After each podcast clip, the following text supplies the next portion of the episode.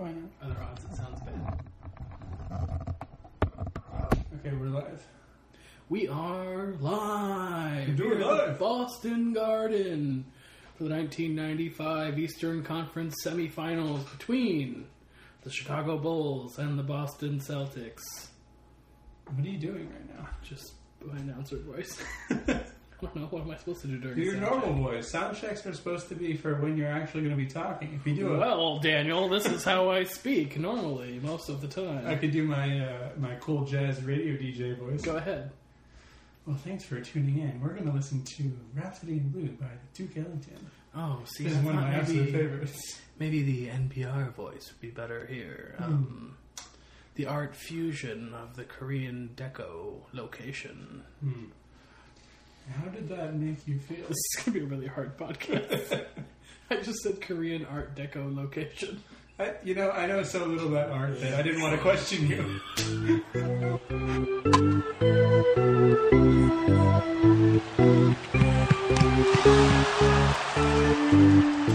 anyway, he's Thomas time. I'm Daniel Zarchi. You're not. Uh, we're drunk, and this is episode 137. Of the Two Guys, a Glove, and the Coke Bottle podcast. I can't believe we've done this 136 times already. yeah, me neither. I, I mean, most of them were like years ago when the Giants were good. The Giants are not good right now. And many of them at your parents' house, Yes. where you no longer live. We are now at my house, That which you- I that you own. co-own. Co-own. Co-own. You're like a bad fantasy team. It's co-owned. Yeah, that's true. Uh, speaking of bad fantasy, no, nobody wants to hear Oh. about that.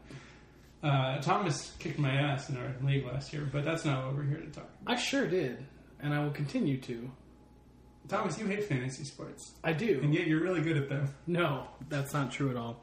Um, let's get into the Giants real quick. They're 57 and 91. It's not great. Now, if you back it up, flip it, and reverse it, hell of a season. Yes. First place uh, in any division but the NL West. Um, but no, where they stand, they are 38 games back. the rival Los Angeles good. Dodgers. Despite the Dodgers losing, what, 14 of 15? Something like that. The Giants are still 38 games back. They're 24 games out of the second wild card spot. One of the few teams in the National League physically, mentally, emotionally, spiritually eliminated from the playoffs.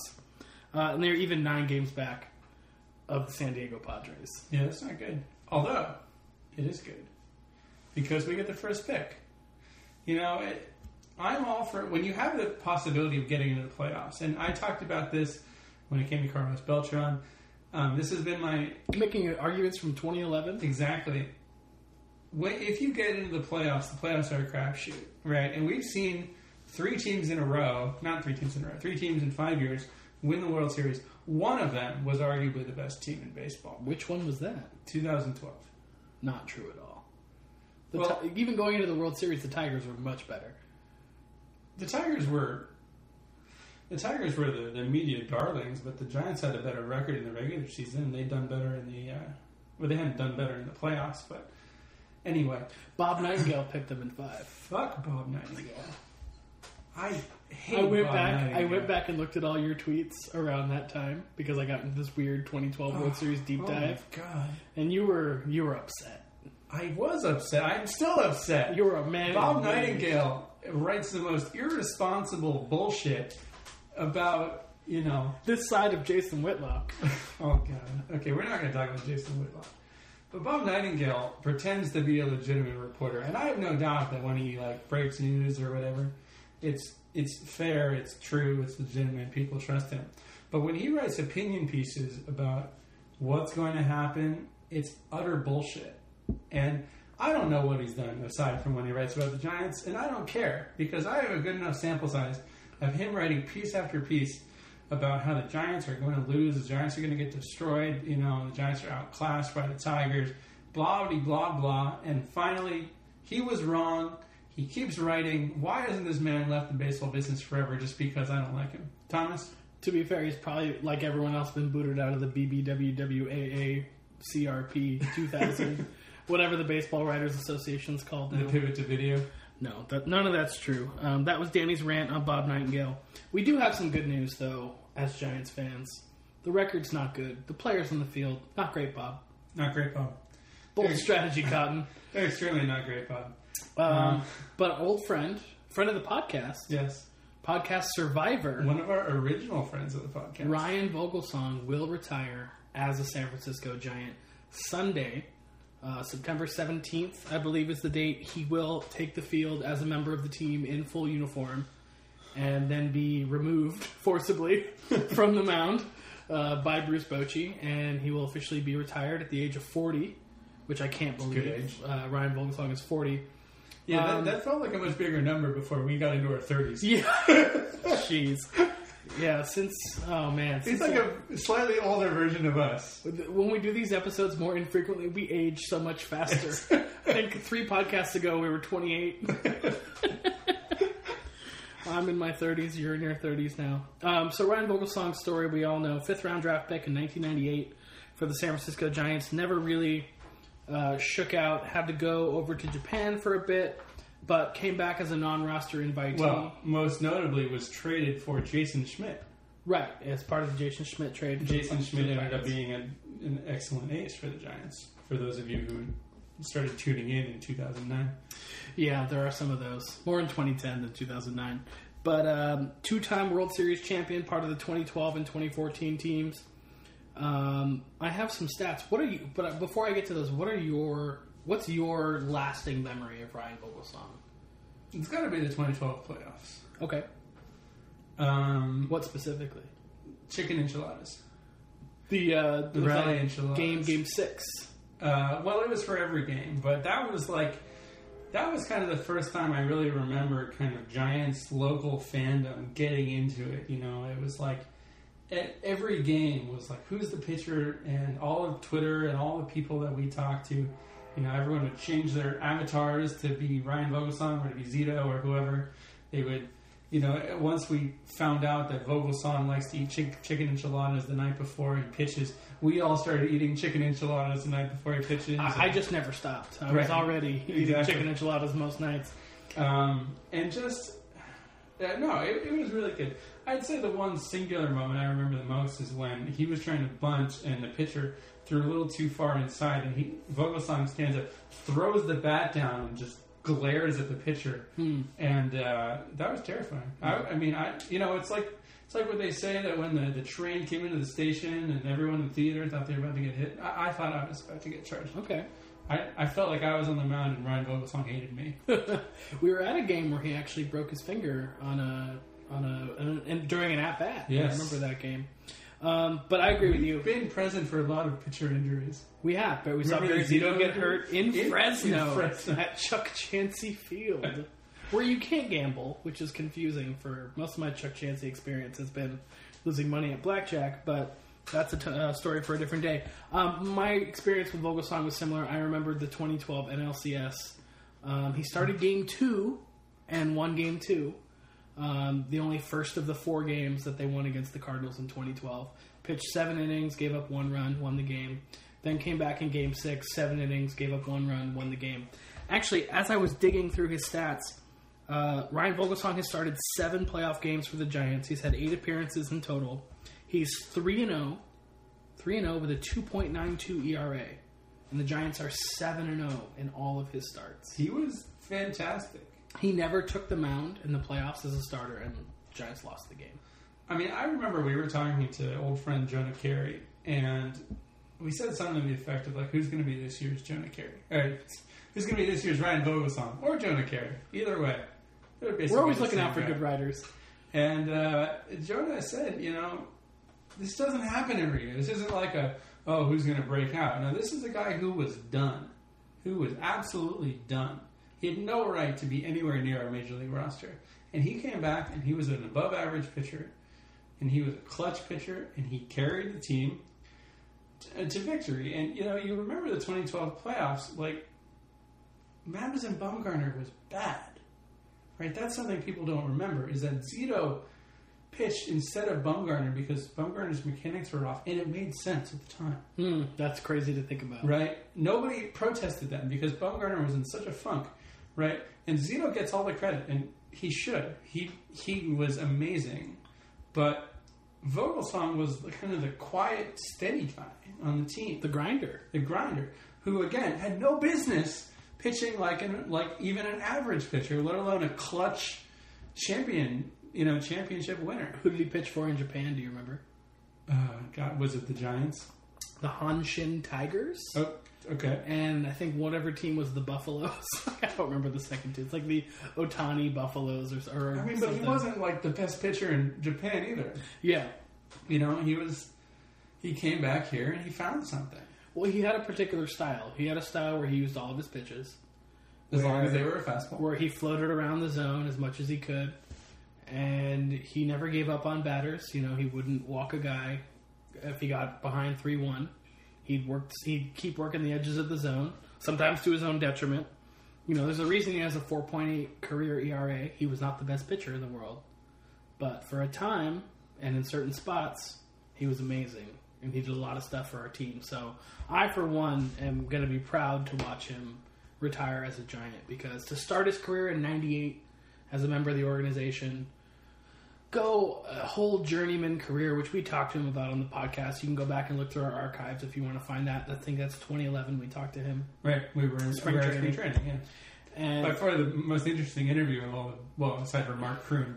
Yeah, well, the most interesting interview from a person who actually made the San Francisco Giants. um, but yeah, just quite, we had quite the journey with him, and you know, he kind of felt like an everyman. Yeah, Felt like we could have done that. You know, I could flame out. I probably can't come back, but I could have flamed out. That would have been fun. you're the half Vogelsong. Exactly. I'm the, but yeah, and, and I mean that commercial. Nothing brings him out like a bogey start, man.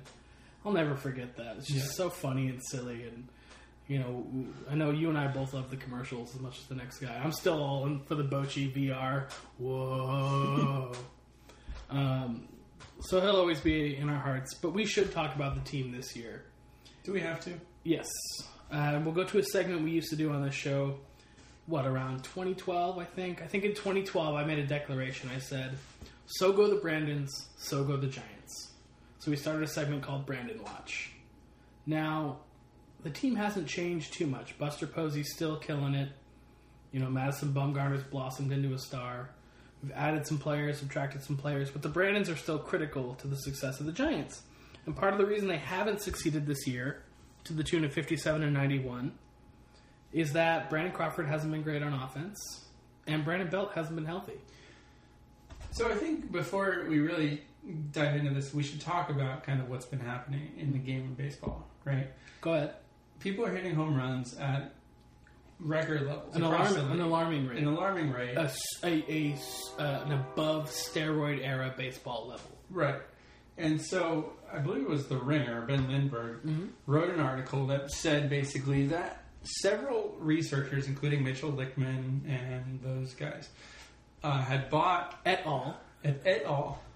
had bought several game used baseballs from this year and several from several years ago, and 2014 and previous. And they tested them, they cut them open, they did all these tests, and they found out that basically, correct me if I'm wrong because I, don't remember every detail about this, but the stitches were higher on the new balls uh, there were basically subtle differences, and they were still within kind of acceptable rates, but the acceptable, the acceptable uh, rate, I guess that's not the right word, but you know what I mean. Acceptable level. Acceptable level is quite a variation, and having higher seams produces more top spin, and the ball flies further. And even if it doesn't fly all that much further, but it might be 20 feet on Even a fly 10 ball. feet. 10 to Yeah. 20 feet. And so what this has done is it's dramatically increased. Well, first of all, it's dramatically increased the number of home runs that people hit, particularly those who are kind of 8 to 15 homer guys now hit 20 and above without a problem because all of their, you know, fly balls that would end 10 feet in front of the warning track now Leave the ball yard. leave the leave the park. We have more 20 Guys plus like Aaron- home run players in the league now than ever. Right. Aaron Judge, that home that ball was going to go out anyway.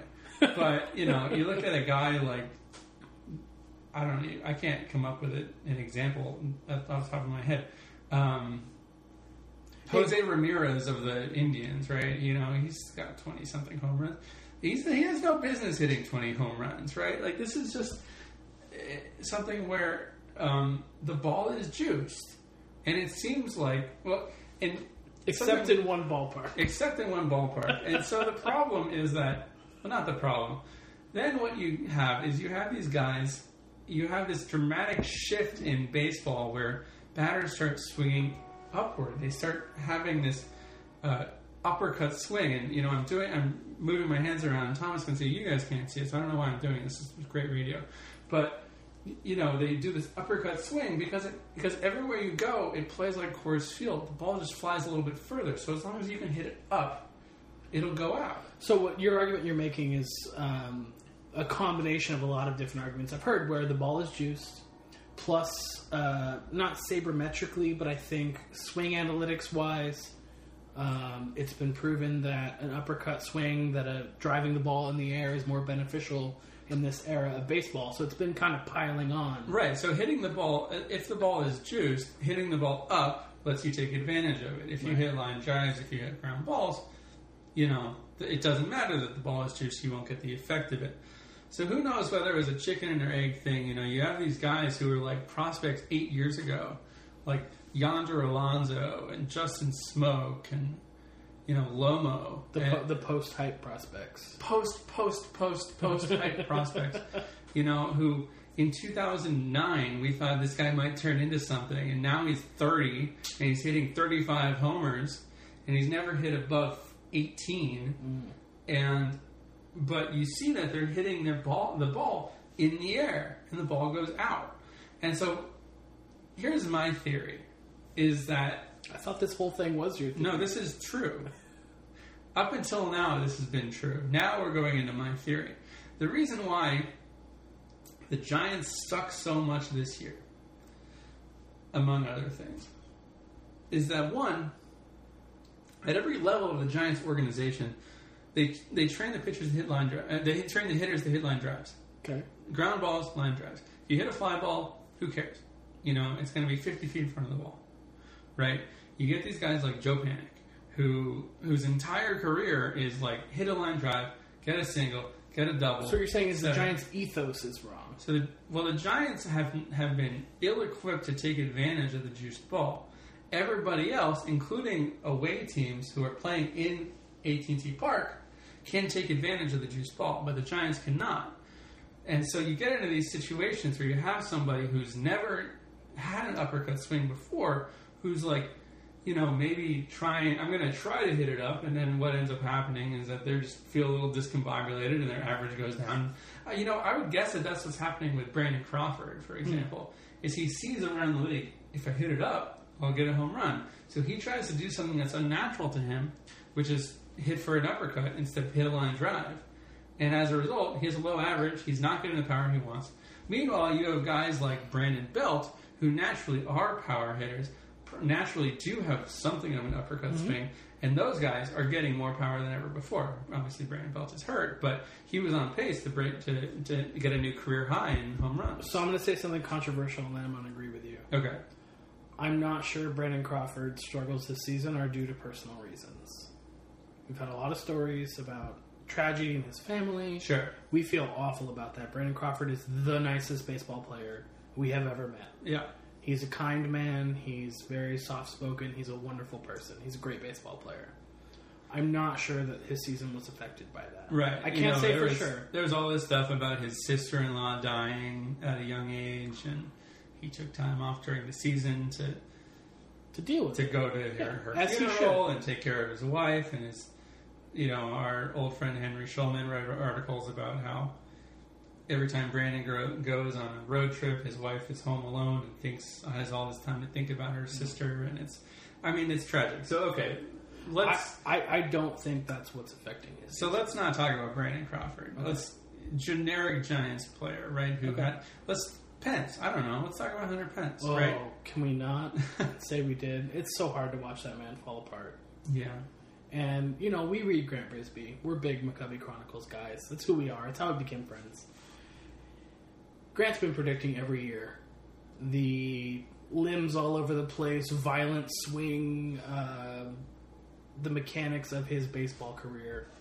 were always going to be his downfall eventually, and that it was probably going to happen sooner than. So you have your sweet swingers, you have your Ken Griffey Juniors, your Barry Bonds, your guys who have beautiful strokes. They get their hands through the zone nice and smooth. The bat comes up at a nice angle, and that's what they make their careers on. Hunter Pence was never like that. No. His most famous hit in his career Was is him hitter? hitting the ball three times. Yes. You know, and part of that comes from him just being a, um, an outlier. You know, his whole career is an outlier. He throws like he doesn't have an elbow. he runs like there's an earthquake. You know, we've all seen that video of him pretending to teach children how to play like him. hitters. Yeah, we've all seen it. Yeah. So, you know- I, I mean, Hunter Pence is also 34. There's no bounce back, is what I'm saying. Yeah. and that's what I'm that's what I'm afraid of. So Brandon Crawford, there's going to be a bounce back, and he also still has a 1.7 WAR because his defense is amazing. Yeah. So we're not worried about Brandon Crawford. Not at He's all. still a young man, youngish man. No, he's he's still a franchise cornerstone. But Hunter Pence is a Hunter Pence is a piece of burnt toast, and you can't find the bacon. just to just to put a cap on what I was saying about um, kind of the juiced ball and the way it's affecting the Giants is that we're also seeing uh, we're also seeing blisters show up in pitchers at a, an alarmingly high rate, and you have these pitchers like Johnny Cueto, who's never had blister problems before in his career. All of a sudden, he does. You blaming the ball? I'm blaming the ball, Oh, interesting. I see. I haven't read too much about the blister thing. right? I read much more about the juice ball thing.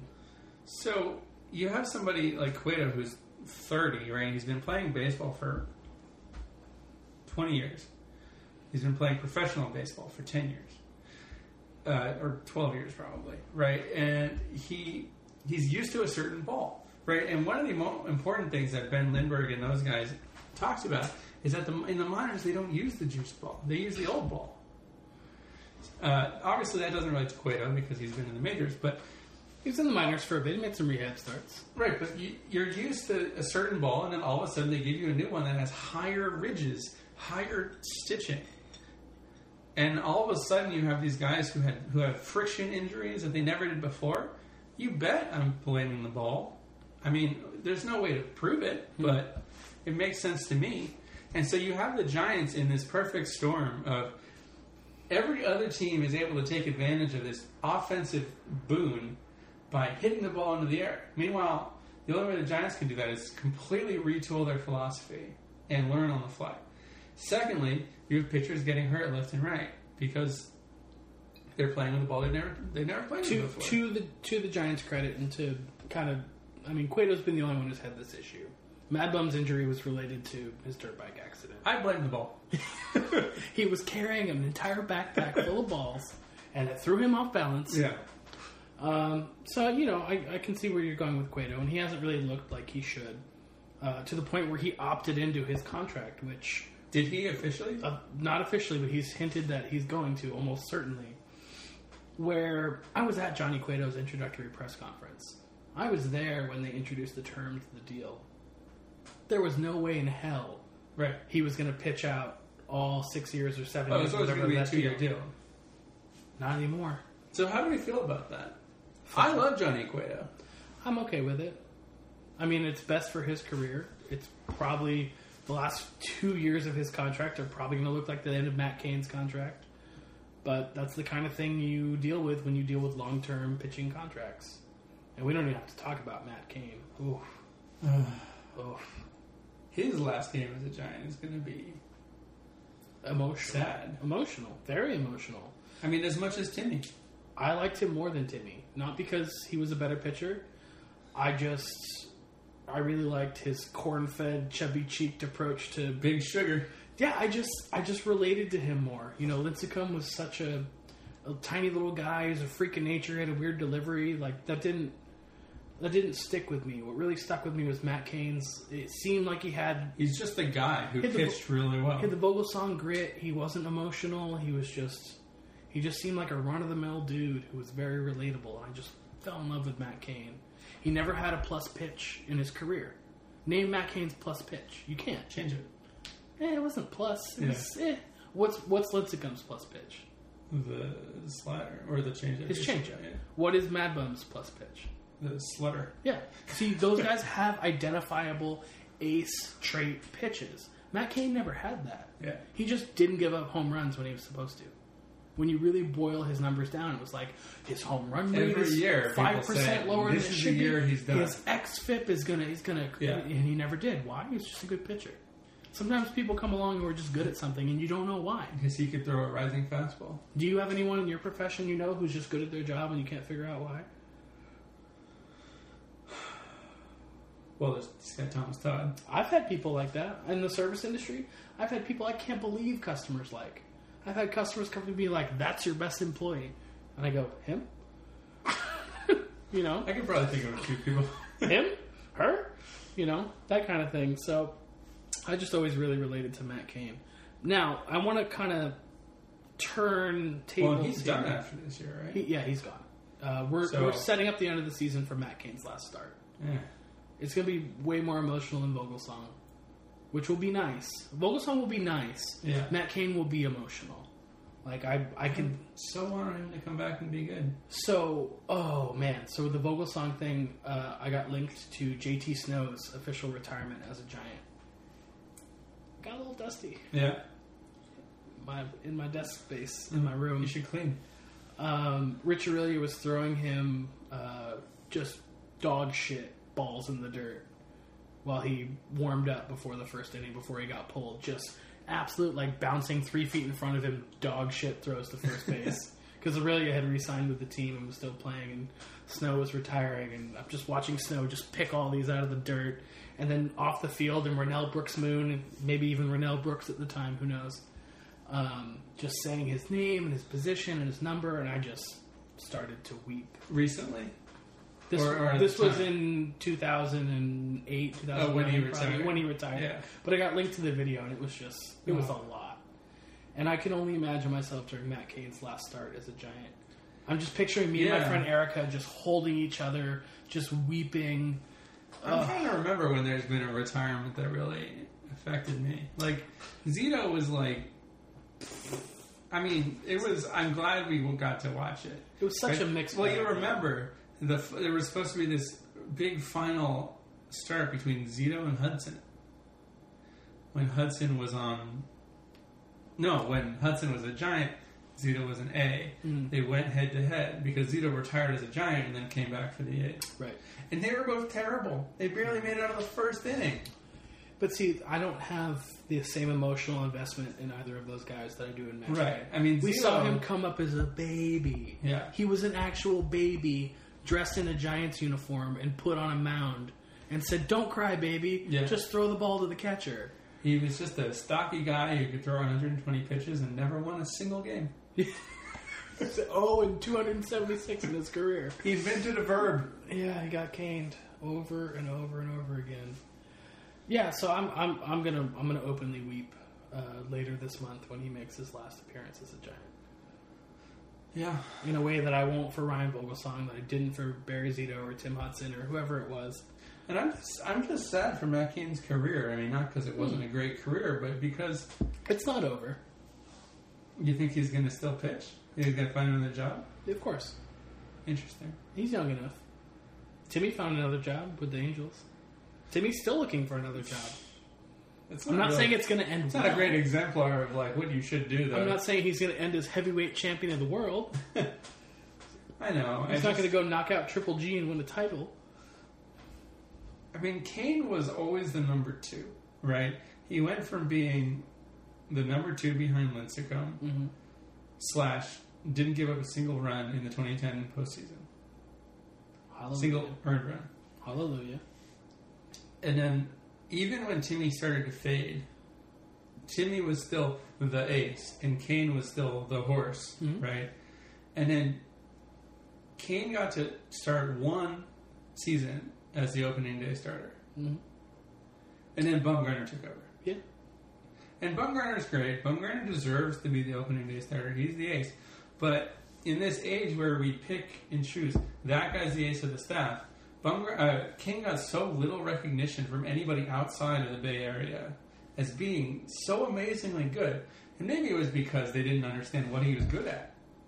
You Un- know, but un- untrue, Danny. I'm going to push back on this a little bit because I remember I used to listen to Mike and Mike in the morning which I guess is still on or maybe still on. I don't know.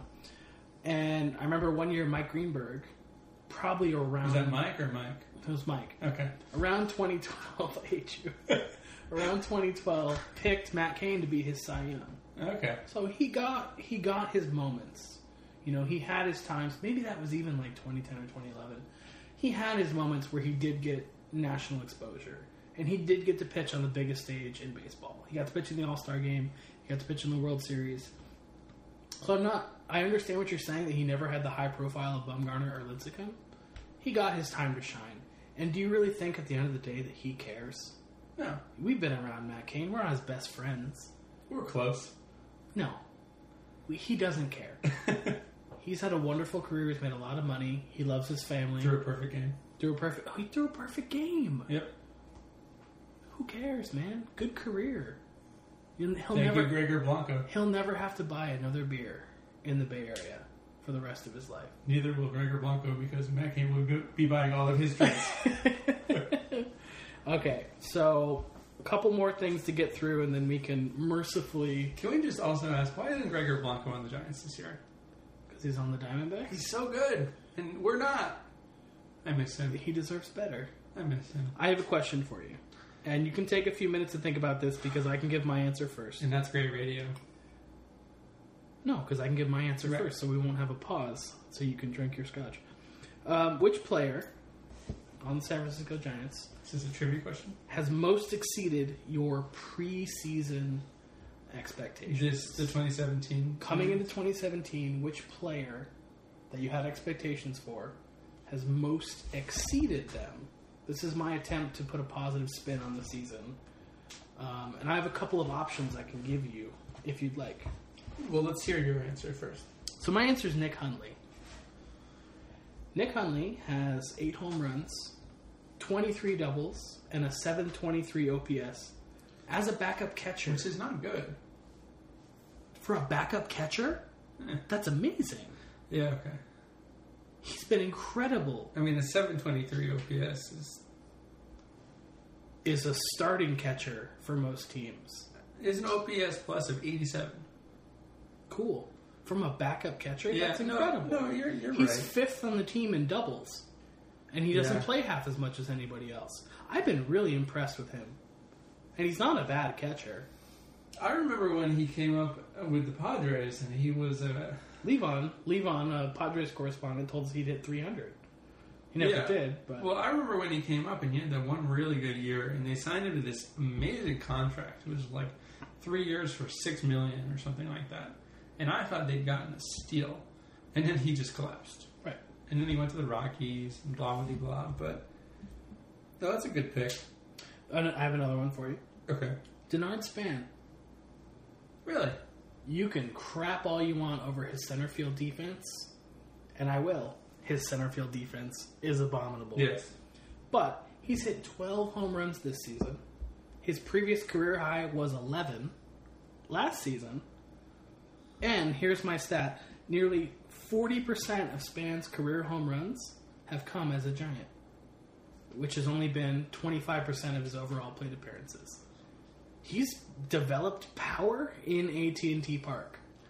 I have never heard of this before. See Exhibit A, a juice to ball theory. But it's not working for any other Giant except Denard Span. I know, but the problem with Span is that the whole issue with the juiced ball is that you need to develop. You can develop power if you sell out for the uppercut swing, but can you gain that power while still maintaining your maintaining OBP. your OBP, your batting average? You know, you see a guy like like Rhys Hoskins, who's got 17 home runs in like 34 games or something like that, and he's also walking a ton. You know, he's got a 400 plus on base. Well, he'd be the best player on the Giants this season. Oh, absolutely. He's one of the best players in the majors so far this season. Probably the best if you just look at look at his numbers. Well, and also he would need to stretch it out over a full season No, or no, a couple of whatever. years to be. no, you can totally extrapolate from a tiny little. Yeah, because Aaron Judge is the MVP. not if Rhys Hoskins has his way. Aaron Judge just swung at the period at the end of your sentence to steal a line from Grant Brisbee. Um, let's see. So who is? Well, okay. Talk about.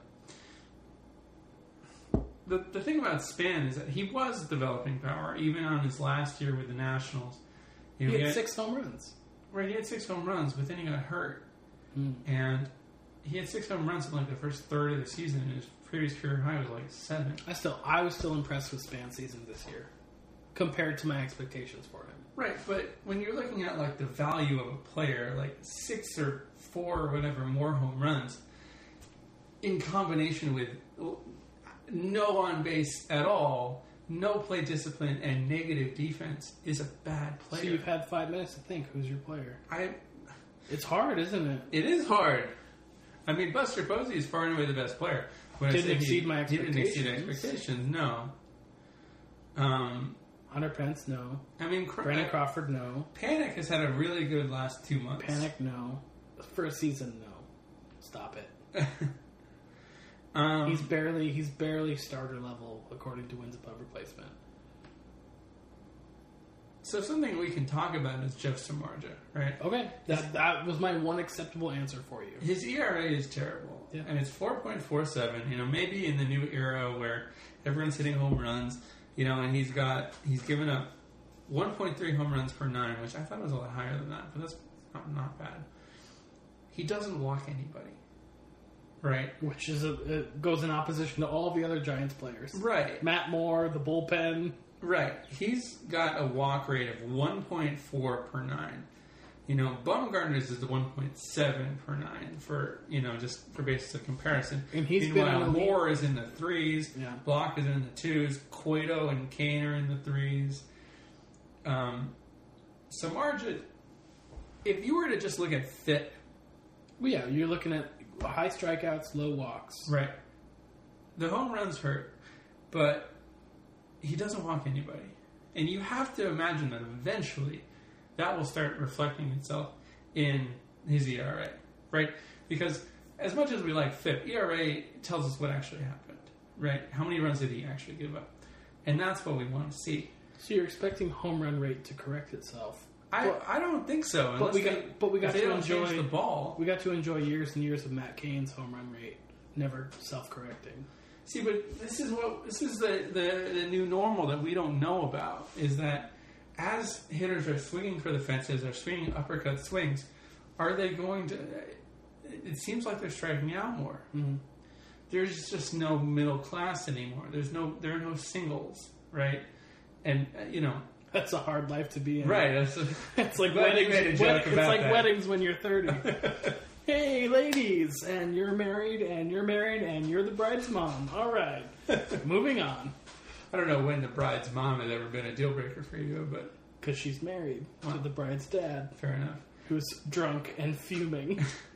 Um, but you have to imagine that it will correct itself. That a high strikeout rate and a low walk rate will eventually result in something good.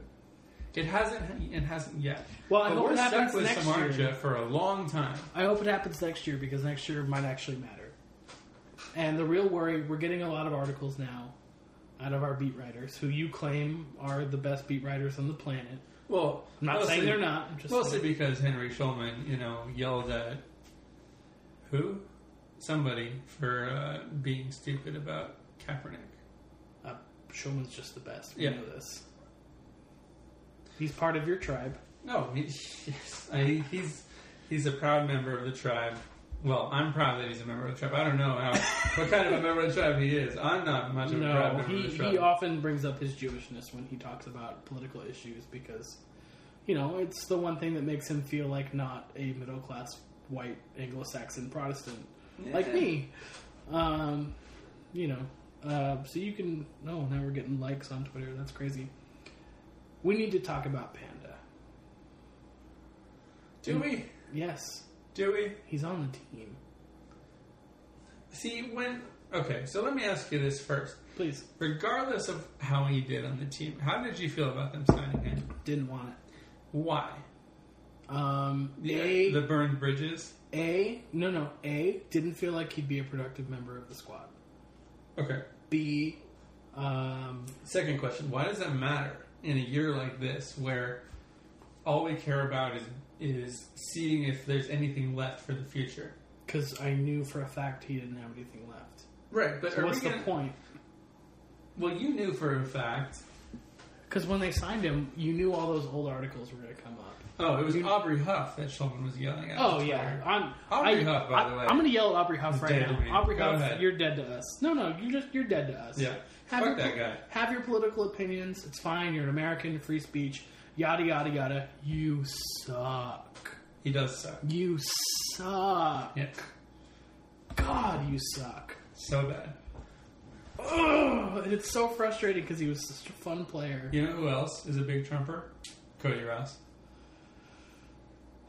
Also, probably several members of the active 20, 2017 Can we give the 2010 World Series trophy back? Can we hand it back? Yeah. We still have two. Huff was on. Was Huff in 2012? No, they cut him by then, right? I think he might have been. It was that the year he played second base by mistake. No, that was. God, why can't I remember this? It, it doesn't matter. We so I, I, did, I didn't think Pan had anything left, and he he literally went 0 for 38. He he went full Eugenio. Never go full You, Eugenio. you never go full Eugenio. Uh, referring to Eugenio Velez, who Well- once went over 272,000 because he could never play baseball. For the, for the Dodgers, though, so double agent Eugenio. It was still upsetting to see a baseball player fail I, so many I times was on board, consecutively. right? You know, Of course you were, because you're the eternal optimist. He burned his bridges. Yeah, that sucked. But he came back. He said a lot of nice things. He said a lot of nice things. Have know, you have you okay, I have a question for you. And I'm Yeah. not gonna say this with the least amount of sarcasm or the least sardonic tone that I can. Do you find Pablo Sandoval to be a genuine person? In your personal experience, do you find Pablo Sandoval to be a genuine person? I don't care. Okay. Is that an acceptable answer? No, because when he makes comments about how he's sorry about what he said, how he didn't understand how good he had it here. I don't. Do you believe, any him? of them? Right, you that's know? what I mean. I don't. What do you mean any of them? I don't think that you know when when uh, what's it Gordon Hayward posts on the Players Tribune about how much he loves Utah and you know he's excited to go to Boston. I mean, his PR guys wrote that because that's their job, right? I don't think that KD or any of these guys who write these really good pieces are actually writing them, and they're probably not even the ones who say who suggest it. They're players. They employ people to do this. And not to harp too much on the stereotype, but I don't think that they're that good of a writer. I don't read the Players Tribune. Well, you should because it's excellent. No, you know why I don't read it? What? The whole point of the Players Tribune is to put our friends out of work. Well, sure. It's to completely, I'm going to make an Arrested Development or if it's circumvent the entire journalistic process, which is garbage. Well, yeah, but you follow them on Twitter, so what's the difference? Follow who on Twitter? Don't you don't follow KD and all those guys? I don't follow. I don't follow athletes on Twitter. Well, I don't. I don't care what they have to say. Mostly because I follow Buster Posey, and it's someone else tweeting, and it's weirdly religious, and I hate it. yeah. and it's really, it's just really fake. So, but but that's my point though. Is like I follow Brandon McCarthy because he's funny. Brandon McCarthy's great. That's my point though. Is that like I don't when whether it was okay whether it was posted on the Players Tribune or it was you know spoon fed to Hank who put it in an article. I don't really care. This all comes from their PR guys, right? Yeah. And so maybe Pablo Sandoval had it in the back of his mind. I really love San Francisco. Boston wasn't a good fit. I want to come back to my home. You answered the question by not answering the question. But you I, don't think Pablo Sandoval is a genuine person Because I, don't. liked having him on the team before. So And I. I recognize that people do stupid shit. Present company included. Uh, sexual assault. How about that? That's a whole other. Uh, It's a reason not to have someone on a bag team. of worms. What's the what's Can the- of worms. Can of worms. It's a reason not to have It's someone a on barrel a team. of worms. It's a reason not to want someone on a team. It's absolutely a reason not to want somebody on a team. okay. And So- so, that's another legitimate basis for, to not like him. Yeah. Um, or Jose Reyes, or Aroldis Chapman, Mm-hmm. or Ezekiel Elliott, Ezekiel Elliott, or Joe McDonald, or is that? Vance McDonald. Joe. What was the guy who ended up on the Bears. I don't know. Okay. Anyway, um, Greg Hardy. right. Make- All of these. list guys. goes on and on. yeah. Uh, Brown, the kicker guy. Oh, um, man. Yeah, you know who. I little, mean. little too pickled for this. Um, no, that's a perfectly legitimate reason to not want him on the team. Um, Okay. I don't know if they were legitimate claims. I mean, I tend to feel that they are, unless I mean, most things get dismissed, regardless of Right. whether the claims And- are legitimate or not. obviously the fact that it was dismissed does not mean that it didn't happen. It just Right. meant that they didn't choose to prosecute for whatever reason. Right. Um, so yeah, another perfectly legitimate reason not to like him. Um, I still thought there was a chance that he could be a What, good what was the player. upside? He came back and hit 280 and had 15 home runs, or Yeah, like well, don't, how? The upside is that he taps into his athletic prowess and you know his deep-seated potential that led him to be a really good player all this. I'm Pablo Sandoval's agent. I can't touch my toes because I have the same exact diet and exercise routine as he does. And as I've aged, I've lost the natural ability to do things. Well, obviously you've proven to be right, so I don't know what I'm arguing about. No, I know. I'm just, If I'm you just look saying. at these guys, and There Brian wasn't- Sabean has pulled off of the scrap heap, who have come and done things. You know, There were reasons for them, though. Maybe not Ryan Vogelsong. Credit where credit's due. They found a gem there.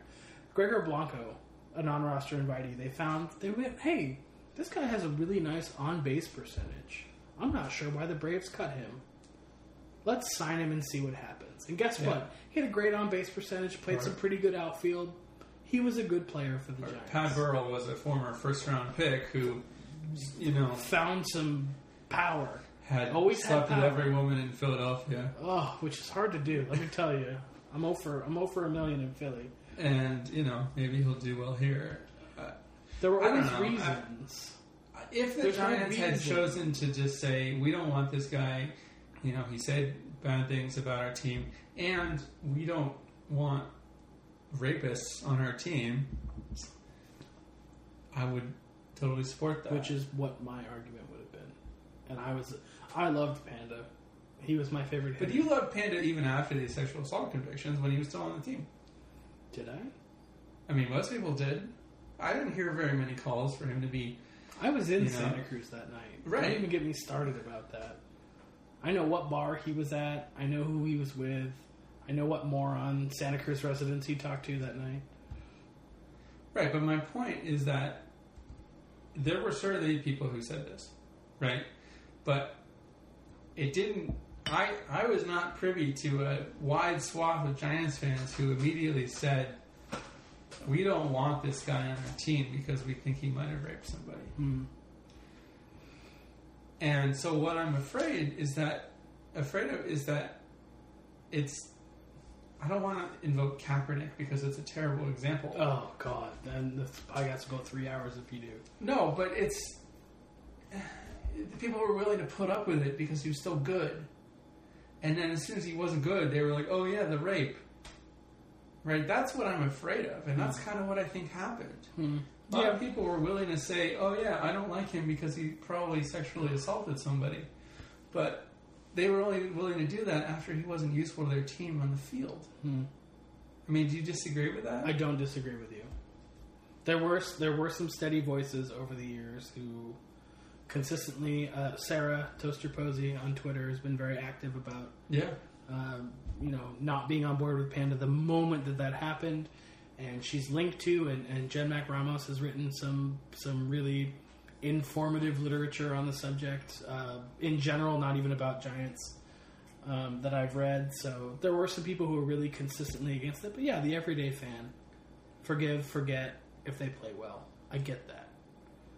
But when we've had all this time to reflect, we've had all this time to figure out what Pablo Sandoval's career as the Giant was, and we all decided we didn't want him back.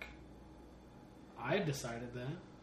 It was nice to watch him flail. I used to check his numbers on the Red Sox for comedy, to laugh at how much money he was making, how little he was producing.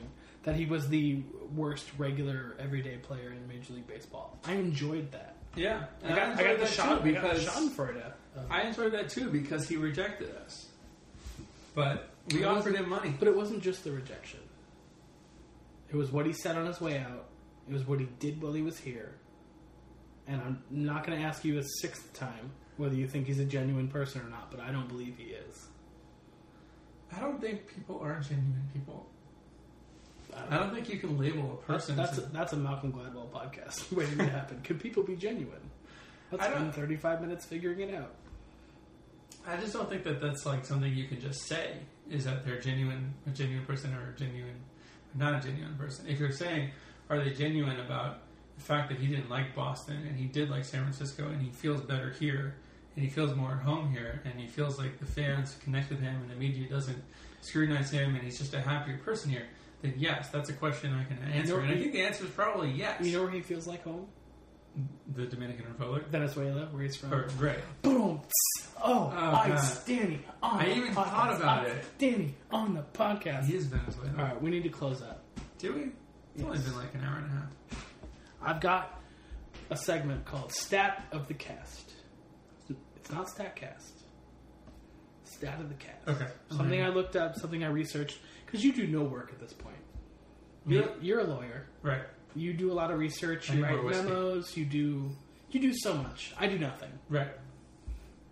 So oh, I did some congratulations research. on your new job, by the way. I have a new job. We'll we'll talk about it if it matters later. Mad Bum, Steak always matters. Madison Bumgarner, Oh, okay. Has been worth half a win of FWAR, Fangraphs wins above replacement at the plate Huh. in 31 plate appearances. 31 plate appearances. Which half a win. On pace to be a uh, 10 win player MVP, Yes. Hall of Fame type player. with 600 at bats. Now, I thought that was going to be my stat of the cast, and it's not. Because Ty Blach has been worth 0.6 Fangraphs wins above replacement in 53 plate appearances. Now, here's what I want to happen. I think Ty Blach is going to be on the Giants for several years as a starter. Can he play third? I want him and Mad Bum to have a kindred competitive spirit about hitting. Because who's the most competitive San Francisco Giant that we've ever seen? Bumgarner. Bumgarner. Someone is coming up and saying, Wow, I can hit home runs. I can slug 450 while hitting 178. I'm going to enjoy this for the next few years. We've seen Madison Bumgarner take batting practice, not hit as many home runs as he wanted, and slam his bat down in protest. Ty Blach has 10 hits this year. Yeah, That's incredible. I know. So, Ty Blach, keep doing you. Make Mad Bum better. Mad Bum, teach Ty Blach whatever you need to teach him about long balls. Pitching in the bullpen. Well, no, not that. Um, I really enjoyed that stat because there have not been a lot of Giants players that were above zero in batting uh, Fangraphs wins above replacement. So it was nice to see those two guys pop up on that list. So. Like, I remember one of the most fun things was. I don't remember what year this was 2015, 2014. Panik and Duffy 15. 15 were had a had a home run contest. 15 was the year of the homegrown infield, right? Was it? Okay, it didn't like Yeah. that. Um, Well, some of them were still there. and every time one of them went homer, another one went homer. You know, we thought that Joe Panik was like a four homer guy back when such a thing really existed. Um, And all in batting practice. right. but then Panik and Duffy would keep homering back and forth, and they got to like seven or eight before they got hurt. And it was it was it was really fun to watch. I mean, because they were doing other good things too. You know, Right. Panik was hitting 320, and Duffy was stealing bases and playing excellent defense, and had a 300 batting average, and all that. You know, back when things were good. Um, but then it was a home run competition between Belt and Bumgarner. Hmm. You know, Belt would go weeks between home runs, He's a streaky True. guy. Streaky power. and then Bumgarner would homer, and immediately Belt got back on track. So I don't know if that's a thing, but it's not not a thing. I just, I really love pitchers hitting. It's really great not to have your nine spot just be a complete waste. And maybe we could sign Ohtani. Yeah, that'd be nice. That'd be nice. Do you have uh, two hundred million dollars? Uh, I got about 120 bucks in my pocket. Plus, uh, I drove here, so I got my car. So that's like negative fifty Like dollars. 10 grand, and uh, yeah, that's all I got. Okay. I have a house. You think we can get Ohtani for that? I mean, the gold bullion that I'm sitting on in your house. That's is, true. it's actually really uncomfortable. I'm starting to like So you can move that. to shift a lot. Like, just get a chair, Danny. It's weird that we have to sit on gold bars. Well, you know, you have to put them somewhere, and I mean, they're on the ground. They're just not oh, useful. God, what are they paying lawyers these days? What are you, an accident lawyer? I get gold per hour. Are you on a park bench? Like, what's going on? I bill one bar an hour. I've been to one bar an hour, but that's a whole different. Called a crawl. Um, well, that's our show. I Is mean, it? Are we? it- Are we we're, done? We're over. It's so nice to be back. It's getting late. Um, I love you, Daniels Archie. I'm glad we got to do this in person. Yeah, I love you, Thomas Todd. I'm Thomas glad- Gerard Todd the fourth. Oh goodness, I'm glad we got to finish four plus bottles of wine. There were more. Not people. just us, There were more people here. but we before. did some damage. It's the Mitch Hedberg joke when he goes in the New York deli. It's like, I need more people. get the big sandwich, and it's like, anything else I can get for you? Yeah, a loaf of bread. It's the more people. I never had that problem. we had that problem on the podcast tonight. So um, this is us signing off, Giants Pod. Uh, we do this because we love you and we love ourselves equally. And hopefully we'll be back sometime soon talking about playoffs that we're not in. Thomas lives incrementally closer to me now than he did before, so maybe Oh, we'll do this more often. I can cruise the 80 and be right in your pad right away. Yes. So for Giants Pod, my name's Thomas Todd. That's Daniels Archie. Thanks for listening, and we'll talk to you real soon. Go Giants. Go Giants.